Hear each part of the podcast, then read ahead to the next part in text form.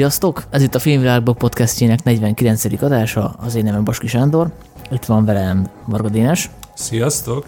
És kapcsoljuk Torontóból Huber Zoltánt. Sziasztok!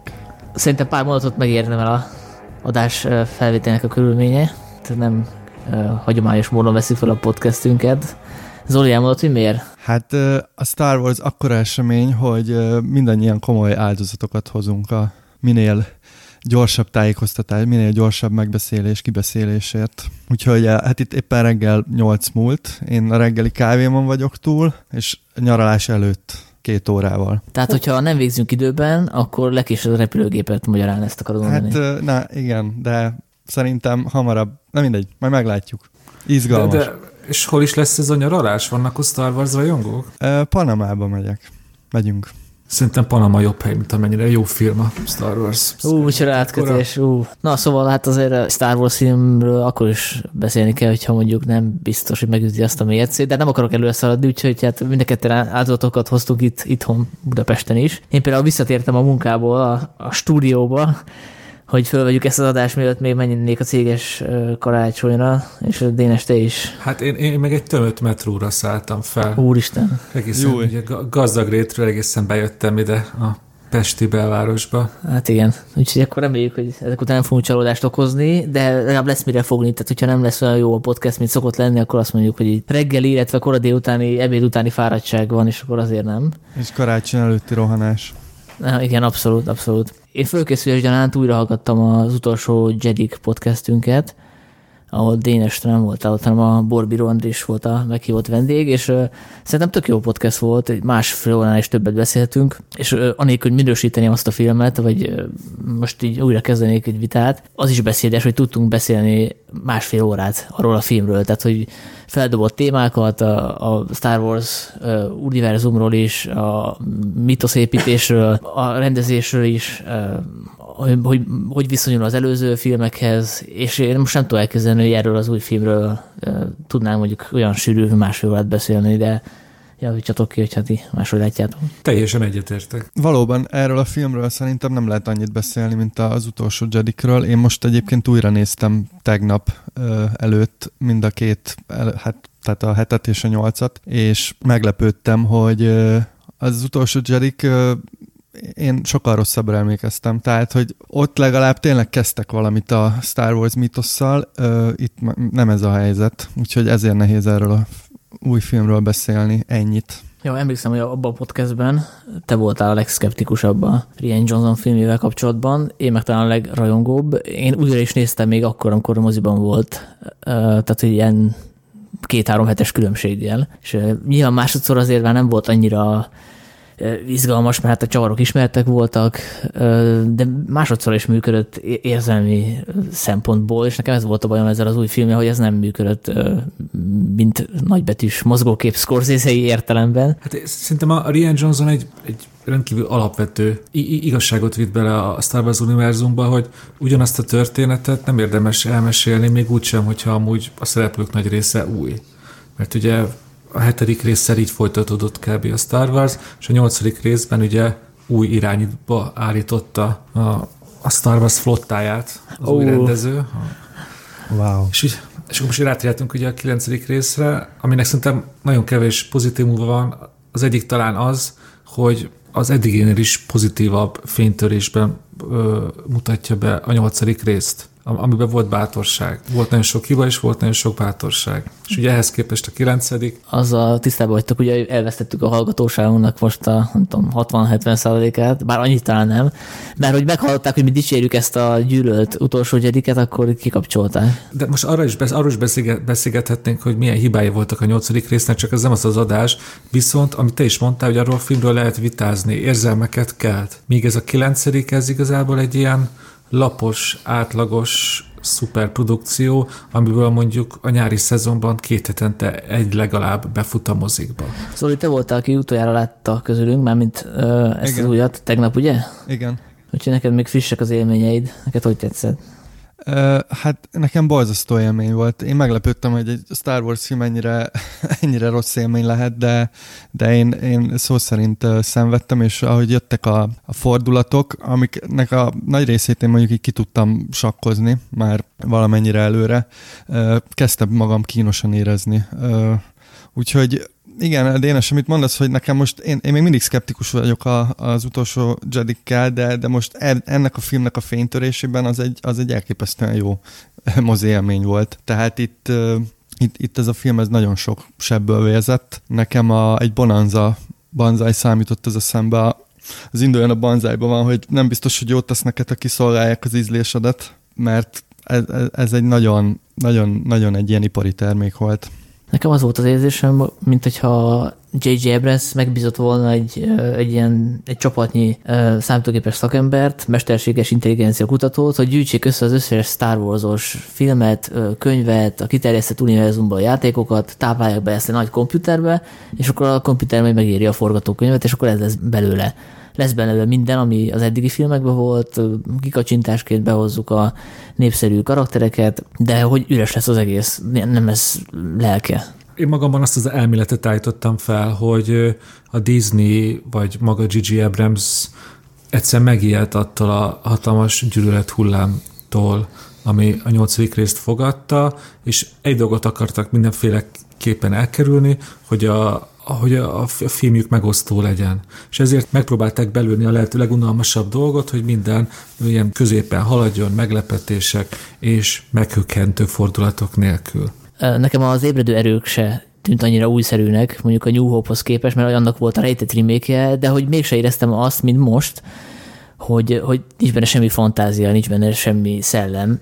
Tehát, hogy én most nem azért vagyok csalódott, mert hogy az utolsó Jerikhez képest nem olyan jó a film, meg, meg annál kevesebb, kevesebb réteg van benne, stb. stb.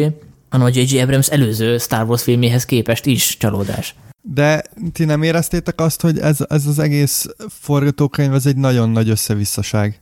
Tehát itt hiába kapkodunk mindenféle szereplők között, nekem így nehe, nehezemre esne egy-két mondatba összefoglalni, hogy pontosan miről is szólt ez a film. Ráadásul rengeteg ilyen kis kalandbetét volt benne, aminek úgy nagyon nem volt értelme. Én nem is nagyon értettem mindig, hogy most pontosan mi miért történik. És azért ez egy hollywoodi terméktől merőben szokatlan szerintem. Szerintem kimondtad a, a kulcs szót, ez a kapkodás. Szerintem, ha ezt egy szóval kéne jelmezni ezt a filmet, az, hogy kapkodó, a másik pedig, hogy a forgatókönyv az, az rendkívül lusta és hanyag módon lett megírva. Nekem azért kéne izgulnom, hogy egy ilyen nem tudom, vulkánlámpaszerű útjelzőért megy a harc, mint egy ilyen legrosszabb kalandfilm, ahol találnak egy tárgyat, és akkor mindenki a tárgy után ö, rohangászik. Hát, vagy például gondoljatok, gondoljatok arra az epizódra, amikor 3PO-nak a memóriájába bekerül valami, amit elvileg ő nem mond ki, aztán utána elmegyünk valami hackerhez, aki kiszedi. Te, mi, mi van? Na jó, de ilyenek a utolsó Jedi is voltak, tehát hogy rajongók Persze. egy része azért nem szereti azt Igen. a filmet, mert abban is vannak ilyen teljesen fölösleges kitérők, meg logikátlanságok, csak ugye ott a karakterek működnek, és így kevésbé zavarja a nézőt. Működnek, és amikor az utolsó Jedikbe például elmenjünk a kaszinó bolygóra, akkor minimálisan, de azért megismerjük annak a bolygónak, nem tudom, a társadalmát, a működését. Itt akkor a kapkodás van, hogy így, így, így lassan már fel, egy-két hét, és nem fogom tudni felidézni, hogy milyen helyszíneken játszódott ez a film, mert ahogy megérkezünk, szusszanunk egyet, már loholunk is tovább. Igen. Próbáltuk megfejteni az előző Star Wars podcastből is, hogy vajon elképzelhető az, hogy a, a Rian Johnson úgy írja meg a második részt, hogy nem kap utasításokat arra nézve, hogy hogy kéne befejezni a trilógiát, vagy hogy a J.J. Abrams nem adná át neki irányvonalakat, mert nekem ez ilyen nagyon abszurdnak tűnik, hogy így felépíteni egy több százmilliós franchise-t, de közben meg azt látni a végeredményen, hogy mint a tényleg az történt volna, hogy az Abrams az direkt keresztül húzta volna a Johnsonnak a számításait, meg a elindított történetszálakat abortálta volna, vagy hát lehet onnan is nézni, hogy ugyanezt csinálta a Johnson is, a, J.J. Abramsnek a, a, azokkal, amiket elindított, azokkal a cselekmény kezdeményezéseivel. Vegyük például a Snoke-ot, akiről ugye nem tudjuk, hogy, hogy mégis mi volt vele a cél, ugye azt még a, az ébredő erőben találta ki az Abrams, ugye, ha jól emlékszem. Igen. Ő, ő ott, ott szerepelt először Snoke. És elképzelhető, hogy, hogy ő, őt akarta a, a fináléban, a, a, a Palpatine helyett, hogy legyen ez a nagy főgonosz, akit le kell győzni, a Rian Johnson meg kinyírta orvul a második részben, és akkor improvizálni kellett valamit, és akkor ú, hát akkor hozzuk vissza a Palpatine. Én, amit te, te most elmondasz, azt nem tudom elképzelni egy, egy dollármilliárdos vállalkozásról, hogy ők ne tudták volna már a hetedik rész előtt, hogy a kilencedik részben fog kiderülni, hogy Palpatine lesz a főgonosz. Ezt egyszerűen nem tudom elképzelni hogy, hogy időközben ö, változtatták meg, hogy Snoke-ot inkább kírják az egyenletből, és jöjjön vissza jól ismert ö, elektromos Sith Lord.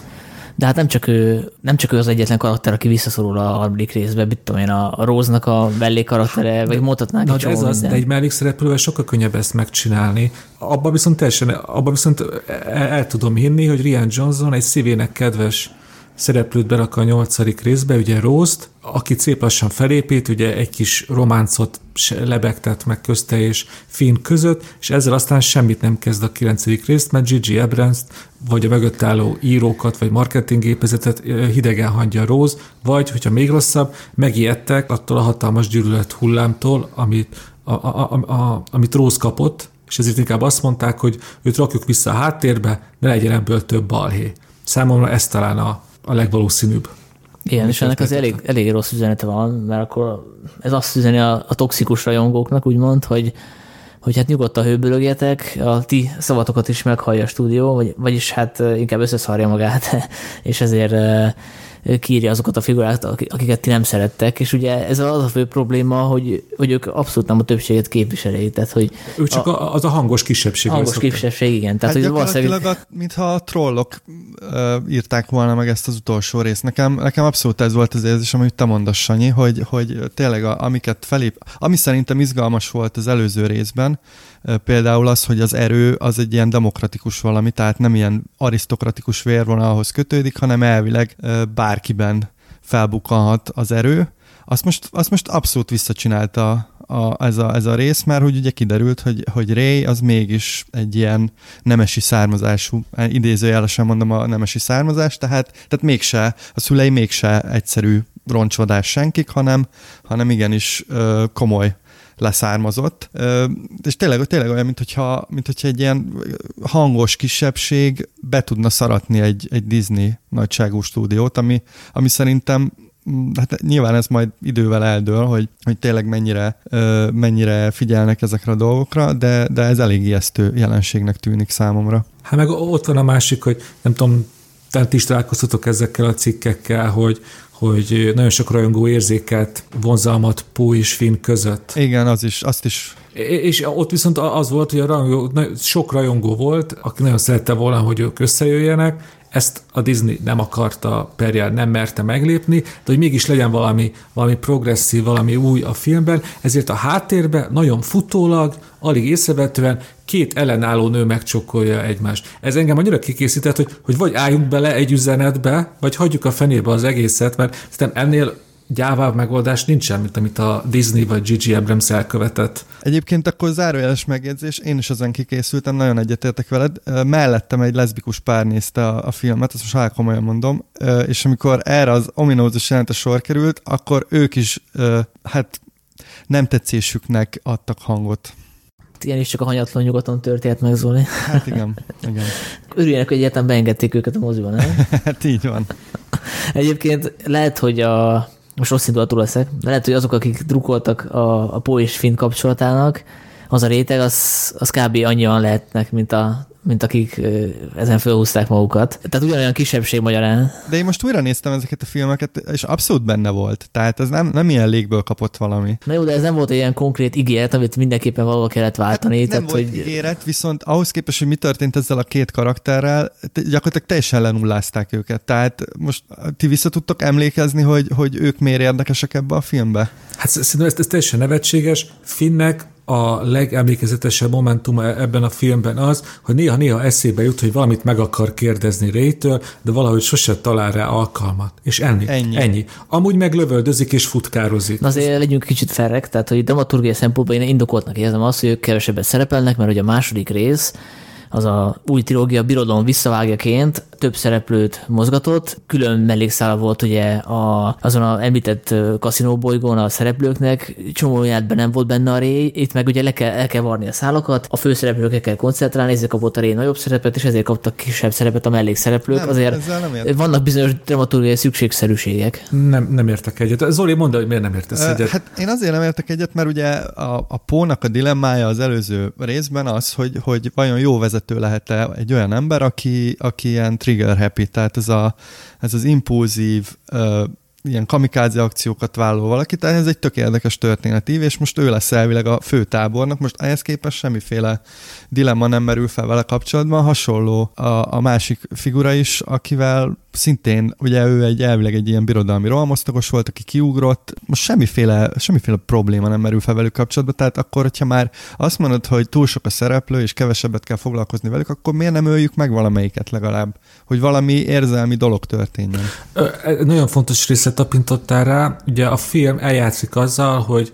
hogy Csubakka meghal, méghozzá úgy, hogy a halálát Ré okozza. Szerintem ez egy szenzációs fordulat, fordulat lett volna, olyan erős drámai töltőtet kapott volna a, a jó, de nagyon is vívódó karakter, ami az egész filmet egy másik szintre emelhette volna, és ebből aztán mi lesz? Azt hiszem negyed óra se telik el, és kiderült, hogy ez is csak egy szemfényvesztés volt, csak hogy nehogy a rajongók megoroljanak. Jó, az tényleg lett volna, tehát egy csubakát kiírni, az olyan, mint a Baby Odát írtanánk. Igen addig addig a pillanatig, tehát amikor az, az a rész van a filmben, akkor azt hittem, hogy ez, ez, ez a film végre beindul, hogy most végre kapunk valamit, de amikor visszatér Csubakka, tehát kiderül, hogy mégse hal meg, akkor éreztem, hogy ez egy nagyon, nagyon gyáva, gyáva film, ami, ami még ilyen dolgokat sem mer megtenni, és ezek után már egyik karakterje se szorítottam, mert tudtam, hogy úgyse hal meg senki, vagy ha meghal, akkor kiderül valami, hogy mégse. Sanyi, azért arra szeretnének emlékeztetni, hogy a hetedik részben meghal Han Solo, a nyolcadik részben meghal Luke, és a kilencedik rész még Csubakát sem meri feláldozni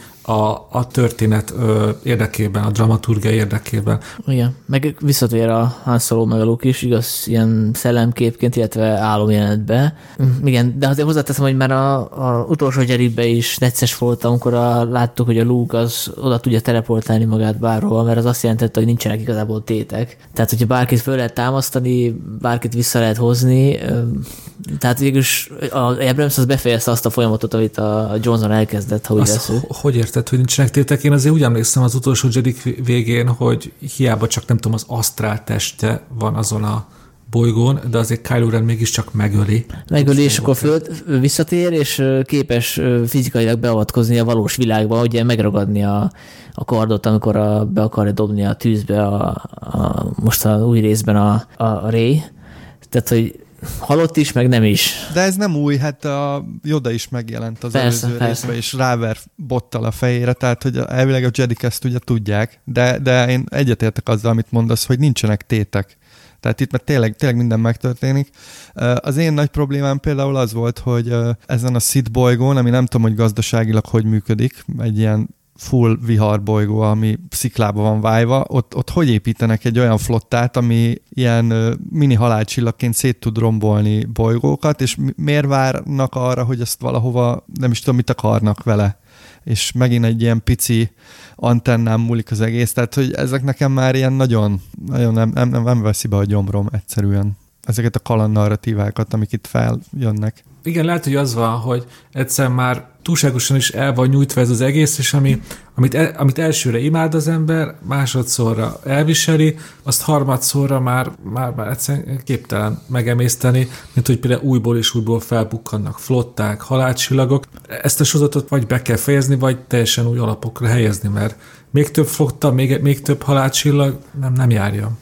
Jó, de még ezt visszatérek a ébredőerőre, hogy ott is ismétlődések voltak, ott is úgy pusztították el a bolygót, mint a, a új remény végén, tehát a, megint, megint csak egy halálcsillagot kellett, egy halálcsillagszerű képződményt kivégzni, és mégis nekem sokkal jobban működött, mert hogy volt például expozíció, behoztak új karaktereket, új helyszíneket, volt hangulata. Most meg itt azt láttam, hogy megpróbálták megspórolni az expozíciót, és ennek volt eredménye a nagy rohanás is, tehát hogy egyből Igen. dur bele, úgy megyünk bele a filmbe, hogy, hogy levegőt sincs venni időnk. Tehát, Pontosan. hogy nekem itt a, a dramaturgiával, a szerkezettel, a, a tempóval voltak legnagyobb problémáim, nem az, hogy konkrétan hülyeség a sztori, az is egyébként, de nem csak az volt a probléma. Egyetértünk, hogy hogyha több hangulat lett volna benne, jobb forgatókönyv, akkor ezeket a kis gyermetek fordulatokat is jobban elviseli az ember. Igen, és szerintem a karakterekkel sem tehát, hogy itt, ezek nagyon laposak lettek ezek a karakterek. Én, én nagyon bírtam például a, a Kylo Rennek a karakterét, aki ilyen tök, tök jó ív, íve volt a két részben, és most ebben a részben, hát, hát nem tudom, semmi. De minden, mindenkire elmondható, hogy olyan semmi. Ezek, ezek a karakterek így már nem érdekesek egyszerűen. Elmondhatom most, hogy mi az, ami nagyon tetszett ebbe a filmbe egyetlen dologként? Hát, hogyha kapcsolódik. Júlia? Kylo Rennek kapcsolódik, és vissza kell lépni Rian Johnsonig, ugye ő mélyítette el Kylo Ren és Ray kapcsolatát azzal, hogy így hát ilyen, ilyen csinált ilyen bolygóközi kapcsolatot, hogy mindig hát a másik, másik világába, és ugye ez folytatódik, és számomra teljesen meglepő volt, hogy nézem ezt a középszerű katyvaszt, és mégis amikor Kylo és Ray van, akkor mindig, mindig egy fokkal jobban odafigyelek, a végén meg én, én, én, én konkrétan meghatódtam. Szóval van ebben a filmben egy, mondjuk egy, egy négy-öt perc, amikor nekem megint visszatért az a Star Wars varázslat. A finálé? De a finálé, finálénak is csak az a része, amikor Palpatine-nál van Kylo és Ray. Ahogy kimegyünk az űrcsatába, és a semmiből feltűnik 500 űrhajó, akkor megint ásított, ásítok egyet. Szóval ilyen kis szikrák vannak ebbe a filmben, amik, amik, amik visszahozták nekem a régi érzéseket. De ez megvan, hogy Palpatine szerepelhetne a Dr. Sleepbe, mert ő is egy ilyen gőz vámpír? Ki így elszívja az életerőt? Ú, uh, visszacsatolás az előző podcastünkhez, ez kettő ezelőttihez. Amit hallgassatok meg, ha netán nem tettétek. De ha már Palpatine, ti mit szóltatok az ő visszatéréséhez? Nem tudom, én, én valahogy sejtettem, de mondjuk valahol láttam ilyen főcímeket, hogy majd biztos visszajön. Mármint, mielőtt beültél a filmre? Igen, sajnos. Hát a, az nem volt nehéz, mert a plakáton is aztán van olyan plakát, ja, ami rajta van, meg a trailerben is benne van, meg Szerint.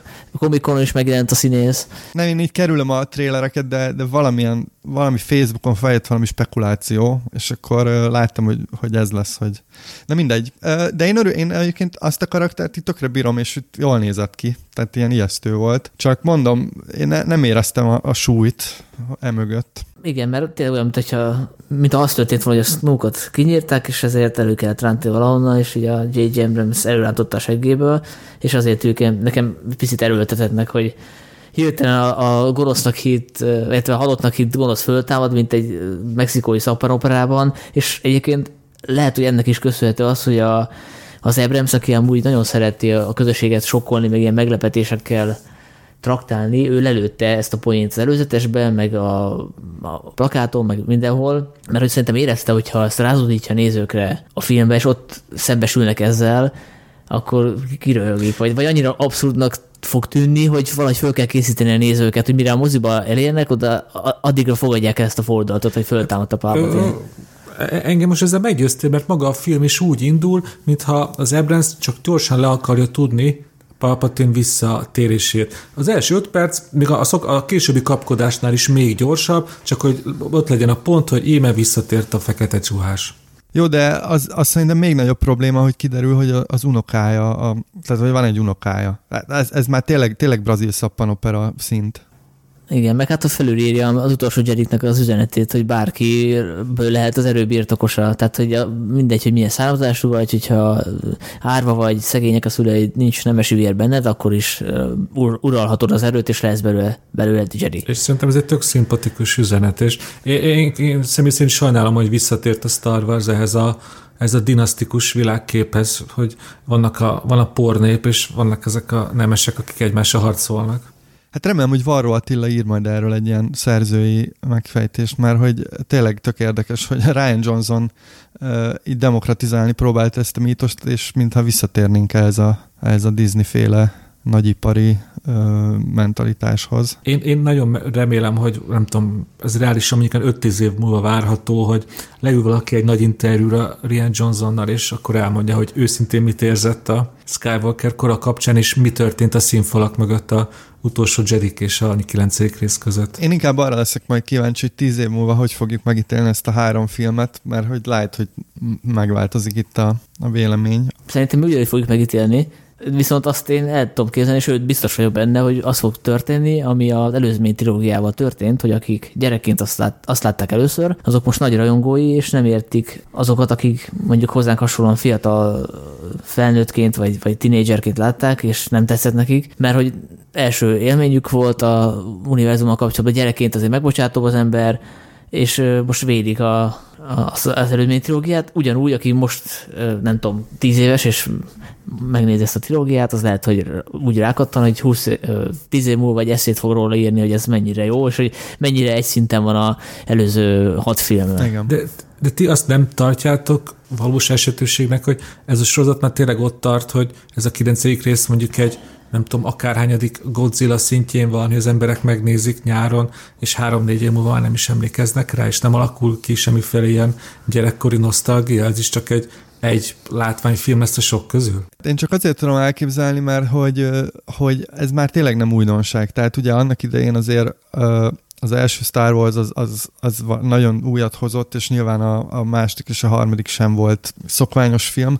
Most viszont teljesen más már a, teljesen más a kínálat, és hát nem tudom ti, hogy vagytok velem most azon túl, hogy én nem vagyok ilyen kemény vonalas Star Wars rajongó, de, de egyre inkább hidegen hagytak ezek a, az új uh, premierek, tehát még, a, még az első párat még úgy vártam, meg, meg ú, de izgi, hogy új Star Wars lesz. E, ez a film, ez már tényleg olyan volt, hogy, hogy jó, hát akkor megint egy újabb. És szerintem ez, e, ez biztos, hogy a, a Disney is érzi, hogy, hogy nem lehet egyszerűen minden évben fenntartani ezt a, ezt a, ezt a fajta ilyen rajongó elvárást. Igen, érzik, és már be is jelentették, hogy ugye régen nagyzolósan azt nyilatkozták, hogy minden évben kijönnek egy Star Wars filmmel, amíg csak az embereket érdekli.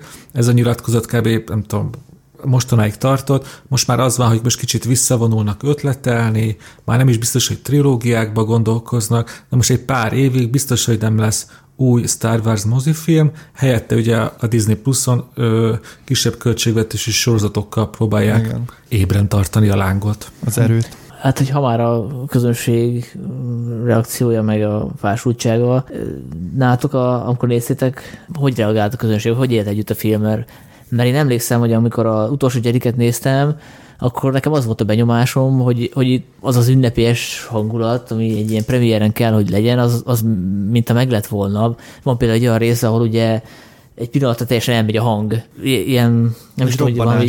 Igen, igen, igen, és uh, tényleg lélegzett visszafolytva, egy, mindenki kusban volt, és így lehetett érezni a feszültséget a közönségen, és uh, most is voltak ilyen csendek, csak akkor voltak azok a csendek, amikor poén volt a vászon, és nevetni kellett volna. Tehát így érződött, hogy vannak olyan bizonyos bemondások, amik azért írottak, azért kerültek be a filmbe, hogy azon nevessen a közönség is, az én közönségem, West Endben, szerda este, nem nagyon reagált ezekre. Amúgy szerintem ebben a filmben voltak a legbárgyúbb bántóan infantilis poénok így a, a, az új Igen. trilógiában. Ja, egyébként a sajtóvetítésre látod, úgyhogy ezt most nem kérdem meg. Hát ugye, ugye a sajtóvetítés ez egy elég atipikus közeg, abból bármit levonni szerintem az, az, az, az nem, nem hát jó döntés. Én, én uh, ugye este hétkor kezdődő vetítésen láttam, és olyan velem korabeli, korabeli emberek voltak, tehát akik munkából le, bejöttek a, a Star Wars nézni, és nagyon nem fogadták jól konkrétan a, a, a fináléban ilyen ironikus no way felkiáltások voltak mögöttem, tehát körülbelül úgy érezték magukat, mint én amikor visszamegy és bejelenti, hogy ő Skywalker, ak- akkor volt egy ilyen ú, nem, nem, nem, nem már, ami nem a tetszés nyilvánításnak az egyértelmű jele. De az is mennyivel szebb vége lett volna, ha megkérdezik, nem, hogy, hogy téged hogy hívnak, és akkor annyit Ray. mond, hogy Ré, és akkor visszakérdezek, jó, de milyen Ré? Hát a Ré az meg, Ré. Én vagyok Ré, és akkor ez nagyon szépen megmutatja, hogy megtalálta önmagát, de nem, neki valamiért ugye ez a halott Sky, és többször is csődöt mondott Skywalker familiához akar tartozni. Hát nekem azt üzente ezzel a, a Disney, hogy folytatjuk. Azért se tudjuk elengedni ezt a dolgot. Tehát milyen szép lett volna, eltemetjük végre a Skywalkeréket, és uh, megyünk tovább, de nem. Jó, csak hogy ez, az milyen szép lett volna, hogy az utolsó Jedi gondolatvilágát továbbvéve, ő csak simán Ray. Az, ez egy egyszerű ember, aki él a nagy hatalmával. Igen. Ha már itt Szóval, ha már belekötünk ilyen apróságokba, hát nem is, ez nem is apróság. Hát az a filmnek egy, egy, sor, egy 9, és, 9 részes történetnek az utolsó jelenete szerintem nem apróság, Igazad az üzenete. Vissza, ami... visszavonom, akkor mondjatok valamit, ami, ami nagyon nem tetszett, akár lehet ilyen uh, szőrszálhasogatás is, meg ami tetszett. kezdemén én például azon is kikészültem, hogy a rajongókat kiszolgálják azzal, hogy oké, okay, visszahozzuk Landó Carlisian, de hogyha már visszahozzunk, akkor kellett volna neki valami feladatot is adni, mert az viszont már elmaradt. Ő is csak úgy van valahol a háttérben, és így néha tesz egy lépést a kamera felé. Jó, túloztam, de... Kapott feladatot, mert így röhögnie kellett, ahogy a, a, ahogy a régi uh, filmben felnevetett. Tehát de egyetértünk, egyetértünk. Pozitívot már mondtál, ugye? Nekem, mondom, Kylo és Ray kapcsolata megmenti a teljes kudarctól ezt a filmet. Zoli? Hát nekem a pozitív az Adam Driver, akit én így nagyon bírok. Én azt, te, őt így bármiben elnézem, annyira jó hangja van, én nem tudom, nem tudok vele betelni egyszerűen, tehát tényleg így, így hallgatnám, hogy ő így felolvas. Ugye ez az abszolút pozitív, meg nekem az ő karaktere tényleg nagyon tetszett, még, még, még most is izgalmas volt azzal együtt, hogy elbántak vele. Bocsánat, csak egy zárójel, hogy pont most olvastam a Geeksen egy kommentet a Ruszák Csaba kritikája alatt, és nekem ez volt a nap kommentje. A Holden nevű hozzászóló így nyilatkozott, én eddig azt hittem, Kylo Ren meghalt az előző részben, örültem neki. Én ilyen ellenszenves és csúnya színész, mint az őt alakító figura még nem láttam filmen. Mivel örültem a lának már az előző részben, ezt a részt nyilván nem fogom megnézni. Jogos. Tehát, Ugye? Tehát egy csúnya emberek ne szerepeljenek már a filmekben. Hát meg figyelj, ez egy, ez egy olyan álláspont, ami, ami tiszteletre méltó. Tehát, hogy tartja magát hozzá, akkor azt mondom, hogy így van. Meg ez nem egy tök izgalmas dolog, hogy egy, egy rendező bármit rakat a vászonra, végsősorban a néző azt lát bele, amit akar, és hogyha ő azt akarja, hogy meghalljon, akkor ő bele tudja szugerálni abba a régi film élményébe. Ja, abszolút. Na, Zoli, félbeszakítottalak még. Ja, nem, ennyi befejeztem. Ez, ez volt nekem abszolút a legpozitívabb. A, a, a, hát a negatívumokról tényleg már, már nagyon sokat beszéltünk, tehát most itt nyilván lehetne mindenfélét belekötni. Nekem ez a Romeo Julia megidézése, ez, ez nekem egy kicsit nem, nem tetszett. Amikor így átadta a, a, az életerőt, akkor, akkor ó, mondom, jaj, nem most akkor jó, az lesz, hogy meghal, és akkor, és a többi, és igazából csak azért szurkoltam, hogy ki ne derüljön, hogy terhes, mint uh, Szűz Mária hogy így Kylo Ren a kezével beletette az új Skywalker gyereket. Tényleg emiatt aggódtam, hogy, hogy mondom, hogyha ezt megmerik lépni, akkor visszakérem a jegy árát. Szerencsére ezt nem merték meglépni, de szerintem felmerült az írószobában. Biztos vagyok benne. Hát cinikus vagy. Végre láttam valódi a sorozathoz illő nagyszabású érzelmeket. Ugye a többi karaktert már kiveséztük, hogy laposak, itt, itt végre volt valami, ami megmozgatott. Nem, ezzel abszolút egyetértek, a kettőjük viszonya volt szerintem is messze a legizgalmasabb, meg, meg egyáltalán olyan, ami, amihez így lehetett kapcsolódni, csak ez a, ebben a kősírboltban ö, ilyen piétaként fogja a holtestét, aztán átadja az életerőt és meghal, ez, ez, ez tényleg, ez, nekem, ez, nekem ez nem, nem tehát ez máshogy meg lehetett volna oldani szerintem sokkal szebben. Ez ugyanaz, ahogy Csubakkát nem merték megölni, itt lehetett volna az, hogy, hogy tényleg nem ne. Csubakka nem halálánál bosszangottam, ott a végén pedig elérzékenyültem, azért az nagyon más. Sanyi? Hát nekem az akciójátek közt volt, ami tetszett. Az a sivatagos üldözési játék, amikor kiderül, hogy tudnak repülni a, a rohamosztagosok, illetve az a DS által is említett pillanat, vagy legalábbis azt hiszem mondtad, amikor a Palpatine úgy tűnik, hogy győzne, és így kilövelnek a villámok a karjaiból, az olyan epikus pillanat volt, az, az, az nekem tetszett. Itt mondhatnék, és ami nem tetszett, például, hogy lenyúlták a trónok arca fináléját, legalábbis amikor amikor a Ray ugye megbicskázza az uralkodót, az olyan, mint a trónok harca végén, amikor az Ária a, a, a királyt megöli hasonló, de hát lehet, hogy ez véletlen, és nem, nem lopás, és itt forog fönn. Amúgy tetszik, hogy beosztod a trónok harcát, most eszembe jutott, hogy ezt ugye kibeszéltük a, a trónok harca évad zárójánál, hogy egy történetet gyakran befejezni a legnehezebb, és ugye a trónok harca után ezt most a, ez a kilenc részes Skywalker szága is bemutatta. És negatívumban még a, említeném azt, ami szintén a, a Geeks-es komment szekcióban volt téma, hogy mennyire következetlen a Star wars a mitológiája, tehát hogy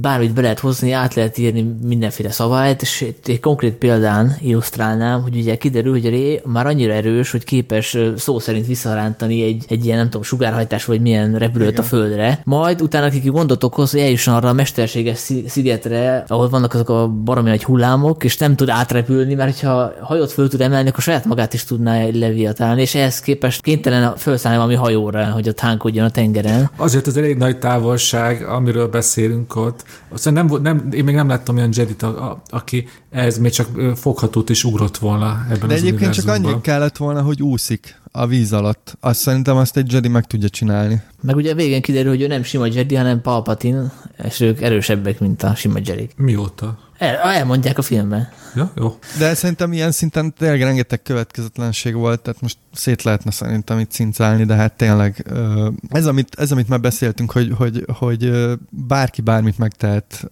ebben a, a világban, és emiatt itt tét nélkül lesz az egész. Oké, okay, de akkor most megint harapjon a farkába az a kígyó, ezt is említettük, de hogyha lett volna hangulat, lett volna nem tudom, Star Wars varázslat, akkor most nem ezeken a következet, ezek a apró következetlenségeken rágódnánk, hanem azt mondják, hogy fú, ho, hogy vert a púzusuk, amikor ez és ez történt. Csak ugye ez elmaradt, nagyon elmaradt.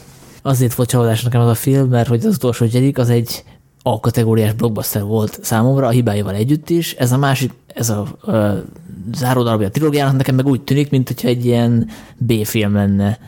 A, a sztori szintjén is, sok esetben a látvány szintjén is, uh, ahogy felépíti a mitológiát is, mint hogyha egy háromdimenziós figurákat mozgató film után megnéznék egy animációs filmet, ahol ilyen kétdés figurák mozognak. Akkor a szint különbség van, hogy ezt én nem tudom ö, megemészteni, nem tudom, hogy hogy működne, hogyha egybe megnézném a trilógiát, mind a három filmet. Akkor, akkor a stílustörés lenne, és emiatt nem tudom, hogy, hogy lehet-e úgy értékelni, mint mondjuk az eredeti trilógiát. Ahogy egyébként szintén lehet azzal érvelni, hogy eltérő minőségűek a filmek. Ugye mindenki azt mondja, hogy a birodalom visszavág a legjobb, Egyébként, ha innen nézzük, akkor, akkor vannak párhuzamok a két trilógia között, hiszen itt is a második rész a legjobb szerintem, és itt is a harmadik részben lehet a legjobban belekötni, mint annak idején a, a, a Jedi visszatér rá. Igen, csak a gyengeségnek is vannak fokozatai, szóval a Jedi visszatér azért ö, egy szintekkel jobb és jobban összerakott film, mint ez a Skywalker kora. Abszolút egyetértek. Én néha úgy éreztem, hogy egy, egy ilyen YouTube-ra összevágott rajongói filmet nézek. Most komolyan mondom, tehát a, a, a főleg az elején, amikor így kapkodtak, meg rángatták a kamerát, az azért egy ilyen, ilyen volumenű produkciótól szerintem ritka, hogy, hogy ennyire, ennyire ilyen B-filmes hangulatot tud teremteni. És tényleg én végig úgy éreztem, egyébként a, az előző két résszel kapcsolatban is, de itt főleg, hogy, hogy létezett egy ilyen Star Wars bevásárlólista, amit az alkotók így folyamatosan kipipálgattak, és az egész, ha ez, a, ez az utolsó rész, az olyan volt, mint egy exploitation film, ami a, a Star Wars-t zsákmányolja ki. Tehát ez egy exploitation. Most nem fogom szó szerint idézni, ugye Luke Skywalker egyik tanítása a nyolcadik részben Rének, hogy a, a kudarcainkból tanulhatunk a legtöbbet. Oh. Ha most előre néztek, akkor én tényleg azt kívánom, hogy ez a film tényleg legyen ne csak kritikai, hanem valamilyen szinten pénzügyi kudarc is, és, és hasznos és előremutató tanulságokat szűrjön le a Disney, vagy bárki, bármelyik rendező, aki folytatja majd ezt a... Hát ez, ez jó vicc volt, köszönjük.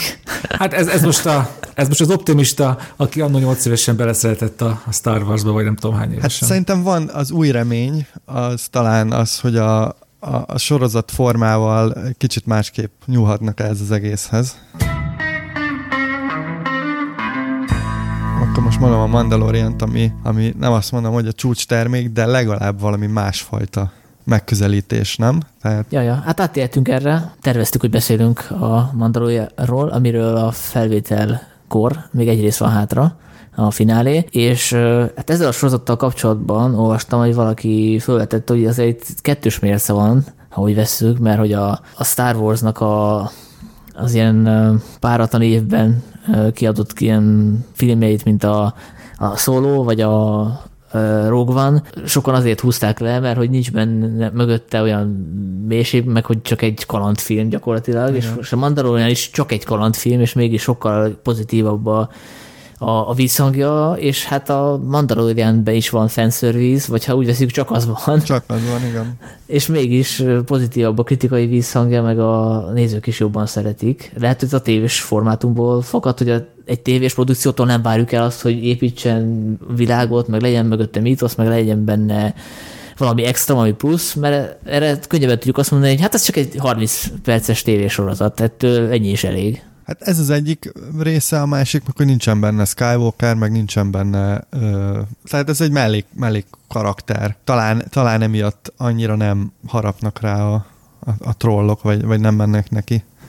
Meg ugye egy tévésorozattól az így megszokott, hogy vannak jobb részei, vannak gyengébb részei, és hogyha amikor látunk egy gyengébb olyan epizódot, mint amikor a annál a erdei ősközösségben a taxióztak, akkor azt mondjuk, hogy jó, hát ez egy kisiklás volt, nézzük a következő héten hát a jobb lesz, és ugye úgy épült fel eddig a sorozat, hogy egy epizód, egy lezárt ö, kaland, küldetés, és akkor így el tudjuk fogadni, egyik küldetés izgalmasabb, másik jobban sikerült. Oké, okay, de, de azért szóval teljesen más lenne a podcastünk kicsengése a Mandalorianról, ha mondjuk nem a hetedik rész után beszélgetnénk, ahogy most, hanem mondjuk a, azután a hét szamuráj parafrázis után például.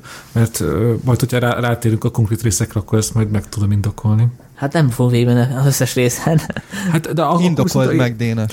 Én, én pont arra gondolok, hogy ugye a legtöbb rajongó, és köztük én is, ugye kezdtem ráunni arra, hogy a, talán a második vagy a harmadik rész után ugye a történetben behúzták a kéziféket, és átmentünk erre az igazi epizódikus, hogy leszáll egy bolygón, küldetés, tovább halad. És egyre többen kezdtek izgulni vagy aggódni amiatt, hogy most már végtelenségig ez lesz, és akkor viszont íme eljött a hetedik rész, ami nem csak hogy tovább lendítette a történetet, hanem utólag többlet értelmet adott az eddigi küldetéseknek is, ami szerintem egy, egy, egy nagyon-nagyon remekbe szabott forgatókönyvírói húzás volt. Amit most leírtál, epizódok, az gyakorlatilag klasszikus filler epizód, nem? Tehát amikor lehetőséget kapsz, hogy leforgass 10 epizódot, de csak hétre van ötleted, és akkor háromat azt így kitöltesz valami időhúzással. Oké, okay, csak e- ezekből a filler epizódokból most már tudjuk, hogy megismertünk mindig egy-egy olyan karaktert, akinek majd fontos szerepe lesz a fő történetszában. Szóval filler is, meg nem is. És azokból a fillerekből is van legalább egy nagyszerű epizód, amikor ugye az új köztársaságnak egy hajójának akarnak kiszabadítani egy foglyot, az így messze a a legizgalmasabb és legjobban sikerült küldetés A bárányok volt. hallgatnak parafrázis. Így van, így van. Akkor nem láttad a legújabbat, a hetest? De, de, csak ugye arról viszont külön kell beszélni, mert ugye ott teljesen megszakad ez a egy küldetés, egy ja, rész. értem, értem. Mert szerintem az volt talán a legjobb eddig. Hát ha így nézzük, akkor e, e, valóban a, a hetedik rész volt a legjobb. Minden epizód jó, ahol Werner Herzog feltűnik. Ez... És Baby Oda is. Tehát ez Igen. a páros. Tehát én igazából egy, egy Werner Herzog Baby Oda body movie-t néznék meg. Én, én csak megnézném a, egy ilyen valóságsót, hogy Werner Herzog Baby Odát így gondozza. Nem tudom, ilyen livestream. Szerintem ennyi. Tehát ez a, ez a Mandalorian. Hát azt hiszem, a, nekem az a háttérben egész nap menne a tévén, és akkor néha-néha oda néznék, hogy épp mi a helyzet. Eteti el, vagy magyaráznak ki, nem tudom, a, a, a német romantikus költőkről éppen. Ja, Goethe idézeteket olvasgat. Vagy mesél neki, milyen volt az Amazonasban indiánokkal drogozni, szóval ja, ja, ja, igen. Meg hát ugye a hetedik részben meghalt egy fő mellékszereplő, és ugye ez is úgy tűnik, hogy meghalt. Igen, hát reméljük, hogy nem hozzák vissza. És a Baby oda újra veszélybe került, tehát hogy ez e, emiatt izgalmas lesz a finálé, amit egyébként a gyorsan akartam mondani, az új-zélandi Taika Waititi. Igen, ő rendez, úgyhogy kíváncsi leszek nagyon. Meg, meg tök lenne, hogy ez nem egy fél órás epizód lenne, hanem mondjuk egy egy órás epikus finálé. Igen, de látjátok, szóval én, én, én sokat szittem a Mandalorian, de most, most megint ott vagyok, hogy azért várom a, várom a befejezést. Tehát, tehát csak, csak mégis szállítja azt a valamit, ami miatt ez, ez izgalmas. Meg hát, amit mondtam, tévés sorozatos formátum, 30 perc, ha nincs is időd egy másfél órás sorozatra vagy filmre a nap végén, ezt azért betolod, pláne, hogy akkor tudod, hogy másnap a munkahelyen mondjuk tudsz beszélgetni a kollégákkal a sorozat legfrissebb epizódjáról, nem maradsz ki a beszélgetésből, Igen, azért ez egy motiváció. ez is fontos szempont, hogy azért másfél órát beleinvestálni valamiben, mint, mint két és fél órát. Tehát abszolút egyetértek. Biztos is emlékeztek gyerekkorotokból a vasárnapi Disney Disney mozi délután? Mi volt a pontos neve? Hát a Disney matiné. A... matiné. Az. Volt valami neve ennek. Zorro, Balu kapitány, ez teljesen beírik abba a sorba. Gyerekként mindig oda kapcsoltam volna, és most felnőttként is, ahogy a Sanyi mondja, nem tudom, egy, egy nehéz nap után bedőlök az ágyba, és akkor nem rögtön alvás, hanem még elő a laptopot, és hoppá, itt az új Mandalorian. Egyébként ez olyan egy kicsit, mint, az utol, mint a nehéz napok a Föld nevű bolygón. Ott is volt egy ilyen szem, amik emlékeztek arra? Nem emlékeztek rá. Nem Én sajnos nem. Valami rémlik nekem. De élőszereplős, ugye? Igen, élőszereplős. Aha. A Cobra Kai gonosz főnöke a, volt a szereplő, és volt egy ilyen, egy ilyen UFO volt, aki ilyen a föld bolygón volt, és követte egy ilyen bébi odaszerű lény. Nem mindegy, zárójá bezárva. A Mandónak a sisakjával megbarátkoztatok? Mert én azt hiszem Nem. valami meggondolatlanságból azt mondtam a legutóbbi podcastben, hogy ha a következő rész be se veszi le, akkor abba hagyom a sorozat nézését. Hát nem hagytam még abba, nem, hát igen, csak nem láttuk a fejét. Szóval nem hagytam még abba, de ezt, ezt tartom, hogy hosszú távon ez így nagyon unalmas, hogy nem látjuk a főszereplőnek a arcjátékát, meg a szemét. Egyetértek, de gondolom ez lesz a nagy uh, fináléban, hogy meg, meglátjuk Pedro Pascalt. Mondjuk, mondjuk az például tök jó húzásnak kiderülne, hogy nem Pedro Pascal az, hanem valami tök más. De gondolom, ti, ti is csávó. Egy, olvastátok egy kínai ezeket a valaki. Egy kínai nő. Egy kínai nő, igen. elváltoztatott hangon, lett volna, és akkor szegény bébi oda meglátja, így lekonyulnak a fülei, és megy új apucit keres. Kiderül, hogy rasszista bébi oda. Igen. De amúgy a, az biztos ti is olvastátok, voltak erről hírek, hiszem pont a, a hét szamurájos rész kapcsán, hogy bizony nem mindig Pedro Pascal van a sisak mögött, ha épp színház van, vagy, vagy erébb elfoglaltság, akkor bizony ugranak a kaszkadőrök, meg még nem tudom. Mondjuk én a helyében nem is szólnék, hogy nem jövök. Hát most érted, meg, megkérem a haveromat, hogy ugorjon be. Ja, a gázsi megosztoznak. Mondom, hogy nem 70-30. veszem le a sisakot, mert method acting. Igen. Nem akarsz valami végszót mondani a Star I- igen, Nem, az figyelj. a baj, így most nincs végszó. Hát meg kell várni a finálét. Tehát Igen, szóval akkor ez nagyon jó. Igazából most nem mondunk végszót, mert ahhoz meg kell várni a nyolcadik részt. igen. Akkor erre majd lehet, hogy visszatérünk, ha elég érdekes lesz. És akkor uh, folytatjuk azt a új rovatot, amit legutóbb elkezdtünk, ami arról szól, hogy előveszünk egy régi filmet, amit 10, 20, 30 éve láttunk, vagy aminek valamilyen apropója van. Na most ennek a filmnek szerintem nincs apropója, ha csak annyi nem, hogy Hogy múltkor, örökké amikor... aktuális. Igen, meg, Meg hogy azért múltkor... a, a 25 év azért az egy elég kerek évforduló. Hát az egyrészt igen, másrészt, hogy ezt múltkor is beterveztük, csak én megvétóztam, mert én az észventúrát akartam, azt én izgalmasabbnak éreztem, úgy gondoltam, arról többet tudunk beszélni, de kiderült, hogy ti akkor rajongói vagytok ennek a bizonyos filmnek, hogy hát kénytelen voltam engedni a kétharmados többségnek, úgyhogy akkor most a féktelenült néztük újra. Újra néztem, először, sőt, akkor úgy mondom, hogy most néztem meg másodszorra, nem tudom, 20 év után, és, és tetszett, tehát tök jó akciófilm, de most nem tudom, hogy miről tudunk ennek kapcsán beszélni. Ugye az Észventúránál adódott, a, hogy mennyire avult el mára, PC-s értelemben, politikailag mennyire nem korrekt már. A féktelenülnél nem tudom, ti sokat láttátok, és így Hát de ad, adott például- még valami plusz hozzá, nem tudom, 28-szorra megnézve? Például pont ezt tök jó kijelenteni, amire igazából te is most utaltál, hogy van egy film, ami 1994-ben kassza siker volt, és eltelik 25 év, újra nézi az ember, és egyrészt azt látja, hogy mi volt, mi számított menőnek és sikeresnek 94-ben, és közben azt is érzi, hogy ez a film, ez egy napot nem öregedett, és ugyanaz, ugyanazt az adrenalin löketet adja, mint 25 éve. Az itt az akciófilm, ez egy olyan műfaj, hogy ott, ott, ott ahogy az idő eltelik, múlnak az évtizedek, az is sokszor nagyon kilóg a lóláb, hogy bizony emiatt lelkesedtek az emberek, de hát ez tök unalmas. Itt viszont egy olyan tempó van, amit most visszacsatolok, visszacsatolok a Star Wars-ra, például azt Speedből például tanulhatott volna G.G. Abrams, hogyha ő egy rohanást akar végigvinni egy filmen, akkor hogyan lehet úgy, hogy ritmusosan és végig érthetően bemutatni két órán keresztül.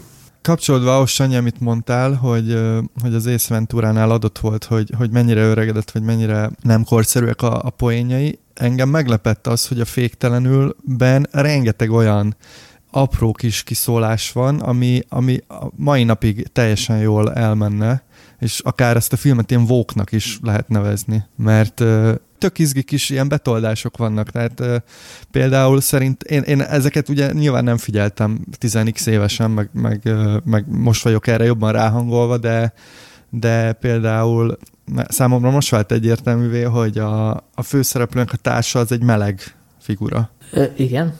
Szerintem igen. Ezt, ezt elmagyarázod, hogy miből vontad le ezt a következtetést? Most én is kicsit meglepődtem. Megvan az a jelent, amikor így lezuhan a lift, és akkor így le, ledőlnek így a, a, a háttal a, a, a folyosónak, és akkor valami ilyesmit kérdezte, hogy neked jó volt?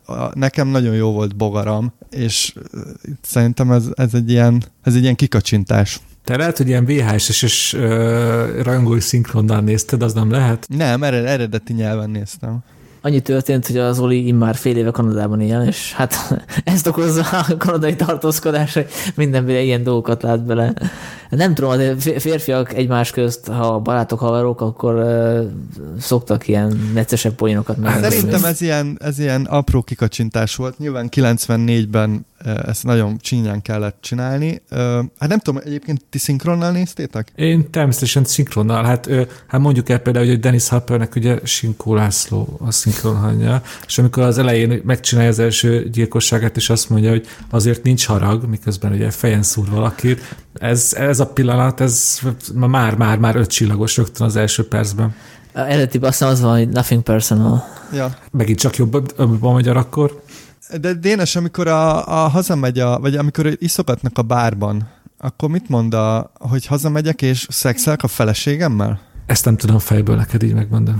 Nem, eredetiben csak annyit mondta, hogy hazamegy, és akkor azért szexelek. És de hogy lesz szex. Nem. Igen, de azt hiszem, hogy a magyar szinkronban meg azt mondja, hogy hazamegyek a feleségemhez. Na mindegy. Ó, oh, akkor e- ezért. E- ezért. Ezért vannak ilyen összeesküvés elméleteim, de lehet, hogy tényleg túltolom, úgyhogy elnézést. Nem, egyébként a, ide tartozik még, hogy a forgatókönyvbe belenyúlt a Josh Whedon, és elvileg ő, ő írta a dialógnak egy jelentős részét, ami azért megmagyarázza, hogy miért működnek annyira, mert neki ez nagyon jól áll. Például a másik érdekesség, a, amikor mondja neki a, az a spanyol ajkú munkás, hogy nagy szőrös golyóid vannak, tök jó, és akkor e, e, azt válaszolja rá, hogy fúj, ez undorító. Szerintem ez is egy tök jó ilyen kiszólása az akciófilmes kliséknek, és azért vannak benne ilyenek. Hát meg amikor a szegény Sandra Bullockot zaklatja az a férfi, és akkor ki kell találnia egy ilyen indokot, hogy miért ül át a másik székre. Tehát, és azt improvizálta. Igen, igen. Egyébként amikor azt mondta, írtad a közös csetünkbe, hogy vók ez a film, akkor azt hittem arra gondolsz, hogy a buszon azért milyen színes társaság van. Hát igen, az, az, azt akartam még mondani, a másik dolog, ami, ami ilyen vicces ebbe a filmben, hogy, hogy egy ilyen, ilyen összetartó kis mikro közösségként mutatja be a, a busznak a ott ragadt ö, embereit, és tényleg, tényleg olyan, mint egy ilyen, mint egy ilyen sorosista kiadvány, ahol, ahol mindenki felvonul, aki számít, tehát a,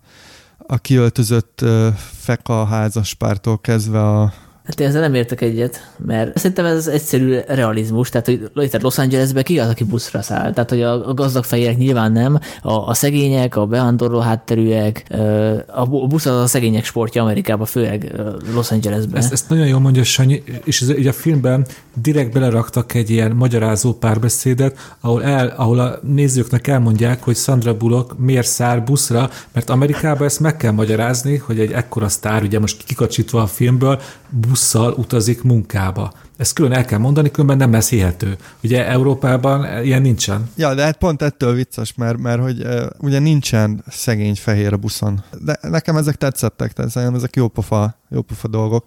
Most lehet, lehet azt mondani, hogy ez, ez realizmus, de, de akkor is vicces, és mellé beraktak egy, tehát a, amikor ellopja az autót, ami egy ilyen menő jaguár, az egy feka zenészé tehát az ugye kiderül. És a fekközerész félig viccesen, félig komolyan mondja, hogy ő ezt nem lopta, ha emlékeztek erre, szóval azért vannak ezek a hát, vannak, vannak, vannak ilyen kis apró, apró dolgok, úgyhogy szerintem ez a film azért okosabb annál, mint, ami, mint, ami, mint amit így gondolsz róla elsőre, hogy mármint ilyen szempontból is Nyilván amúgy is, mert hogy nagyon-nagyon jól van megcsinálva. Tehát abszolút egyetértek veled, Dénes, hogy ez egy percet nem öregedett. Dénes, te nyitottál azzal, hogy itt a forgatókönyv az ilyen mintaként szolgáltott van a J.J. Abramsnek, hogy hát így kell tempót, meg minden.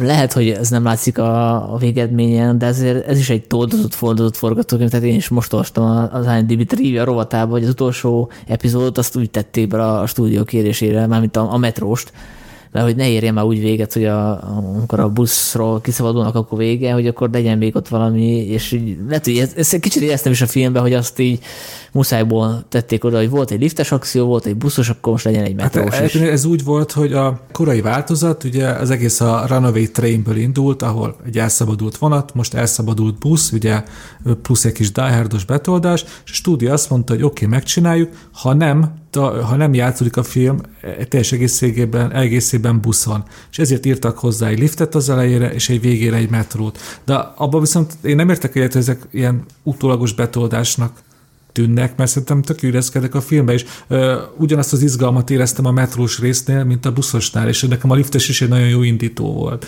Nekem az volt egy kicsit problémás, hogy nem volt megmagyarázva, hogy a Dennis Hopper figurája az hirtelen ott terem a, a reptéren, Mert ugye on, onnan viszi el a Sandra Bullock a, a karakterét. A, a közelébe sem. Ő, ő bent van a városban, egy lakásban, és a lakás melletti ö, szemetes kukába kéri a pénzt.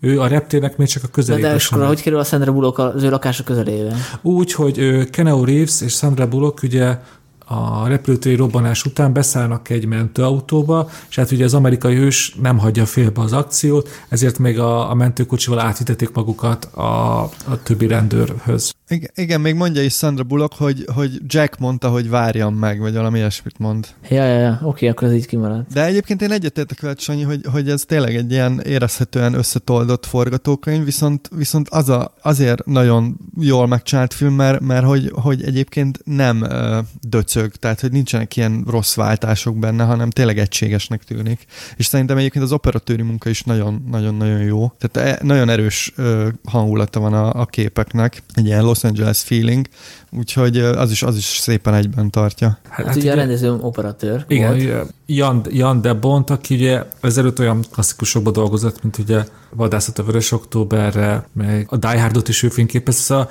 ugye volt kitől és miből tanulnia. És egyébként McTiernannek felajánlották, hogy, hogy rendezze meg, csak ő pont amiatt mondta vissza, hogy nem akar a, a Die Hard után még egy ilyen tehát, hogy azért, azért nyilván, nyilván ezen a csapáson megy ez a film. A, amúgy, ha, ha már itt próbáljuk így elemezni amúgy ezt a szerintem szögetszerű akciófilmet, nekem egy nagyon jó ö, pszichoszexuális elméletem, hogy valójában miről szól ez a film. Szexről. Megosz, ö, megosszam veletek? Igen. Ez is, mint ugye minden akciófilm, a válságban lévő maszkulinitás, mert ugye van egy nyugdíjas ö, tűzszerészünk, aki attól fél, hogy már nem tud többet elsülni, ezért még egy utolsó nagy akcióra készül, hogy megmutassa, hogy ő tényleg el tud sülni úgy, ahogy kell, pontosan. Ugye ez a szó többször is jelentszik, hogy ő pontos, és vannak ezek a fiatal alfahimek, akiknek viszont ez csak a külső, belül úgy is, ők is ugyanúgy ö, nem magabiztosak, és ez abból látszik, hogy nekik az a feladatuk, hogy másokat megakadályozzanak, hogy elsüljenek. Úristen. És az egész, ez egész abba kulminálódik, hogy van Keneo Reeves karaktere, aki végül úgy él el a vágyott orgazmusig, hogy a végén ugye, akkor viszont már az allegória helyett már konkrétan látjuk, hogy végre összejön Sandra Bullockkal, és ugye ott van egy End felirat, de ha most nézzünk tovább a filmet, ők akkor egy óriási dugnak ott a, a, a roncsok között, és akkor ugye végre megkapja, amit akart, igen, és úgy ér véget a film, hogy a, a metrókocsi, mint fallikus szimbólum penetrálja ott a végén azt a penetrálhatatlan tűnő akadályt. Egyébként érdekes, amit mondasz, Dénes, mert nekem az jutott eszembe, hogy ugye ez a busz, ez egy ilyen fallikus szimbólum, ami tör előre, és ugye nagyon sokszor előkerül az a, az, az ilyen dialóg részlet, hogy a bomba azért van, hogy, hogy így elsüljön, vagy, vagy felrobbanjon, vagy kirobbanja, vagy nem is tudom, és akkor Dennis Hopper állandóan ezt magyarázza. Hát erről beszélek, hogy bizonytalan önmagában, neki az kell, hogy végre süljön már el. Én nem így értelmeztem, hogy ő, én azt hittem, hogy, hogy maga az egész uh, akció egy ilyen csúcs felé tartó valami. De abszolút egyetértek veled, ez egy tök jó megfejtés. ugye Sandra Bullocknak az a nagyon fontos mondata, hogy ami aztán többször visszatér, hogy ugye a válsághelyzetben kezdődő kapcsolatok gyors véget érnek, és akkor a megoldás az, hogy szex, ugye ezt is ki is mondják, ott is tovább erősítve az én sziklaszíred lábakon álló elméletemet. Akkor az én elméletemet még hozzá lehet kötni a homoerotikával kapcsolatban, és írhatunk egy egész szép nagy eszét. Megírjuk Dénes ketten? Persze, és Sanyi továbbra is azt mondod, hogy erről a filmről nem lehet értelmesen beszélgetni 2019-ben? Hát lehet, hogy revidiálom az álláspontom.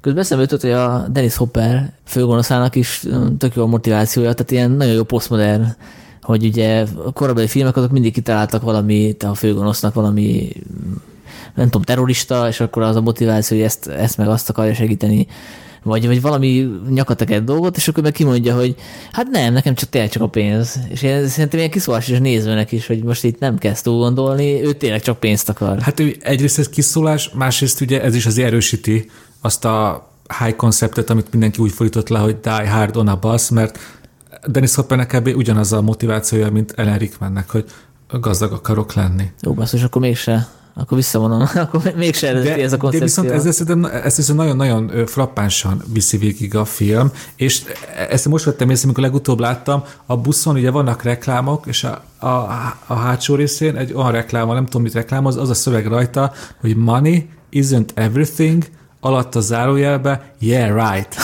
Ez, ez tökéletes összefoglalása, nem tudom, Dennis Hoppernek, Hollywoodnak, meg úgy az egész világnak. És akkor még beszélhetnénk a, a kamerák szerepéről a filmben, de tényleg ne, ne menjünk ilyen mély elemzésbe, de, de ez, szerintem ez tényleg okosabb film, mint, a, mint, a, mint ahogy Sanyi, te gondolod. De most már remélem meggyőztünk. Jó, le akarod zárni, megy a repülőd? Ja, nem Én- én akarom a-. Mert akkor még egy, egy dolgot még mondanék, hogy a, ugye, Én is, én is. Ja, bocsánat.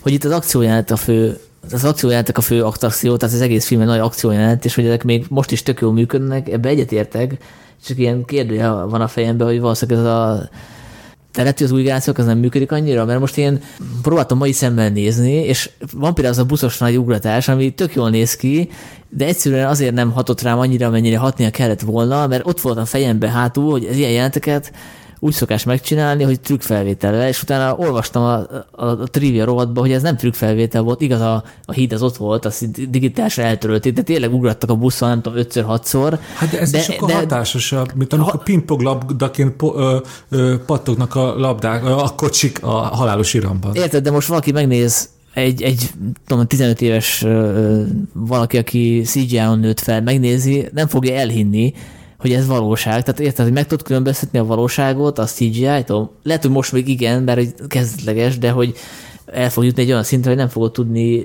megkülönböztetni. Tehát, Hát hogy nem tudom, Sanyi, ez már egy filozófiai probléma, amit itt említesz, de szerintem ez a film uh, működik.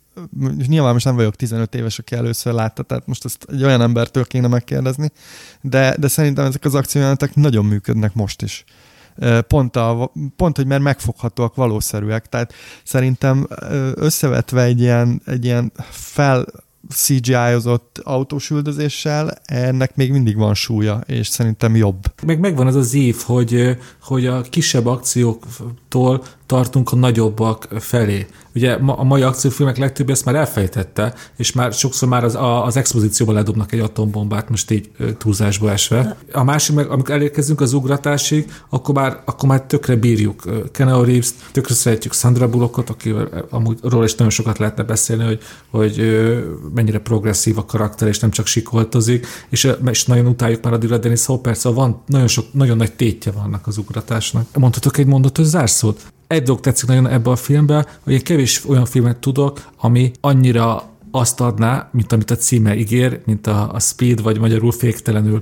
Ez pontosan ugyanaz. Megnézem a címét, és azt kapom, amit várok. Mint a Die Hard. Tökéletes példa. Sem tudok többet hozzátenni, próbáltam kötözködni, hát lehet, hogy nem sikerült, és túl átlátszó volt, de Meggyőztünk. Vald be, hogy élvezted. hát élveztem, de nem hiszem, hogy én ezt, ezt a filmet olyan sokszor fogom újra nézni, mint mondjuk Hát ti. ö, 2044-ben újra nézzük, mit szóltok. Jó. A 2000. podcastben kibeszéljük újra. Akkor lesz 50 éves. És természetesen szóba került, hogy csinálnak vagy Speed 3-at, vagy reméket. A kettő az volt, ugye? A kettő nem volt, de láttam, azt azt felejtsük, Felejtsük el. el. Azt, hát abba gondolj bele, Sanyi, hogy itt ugye három közlekedési járművet kipipáltak, és a második részre hát az maradt, hogy felszálljanak egy, egy óceánjárója, ami nagy, szép, de azért, hogy mondjam, a sebesség az hagy maga után némi kívánnivalót. Akkor ennyi volt a fő műsoridőnk. Még egy ex- extra tartalom lesz a Patreonos támogatónknak.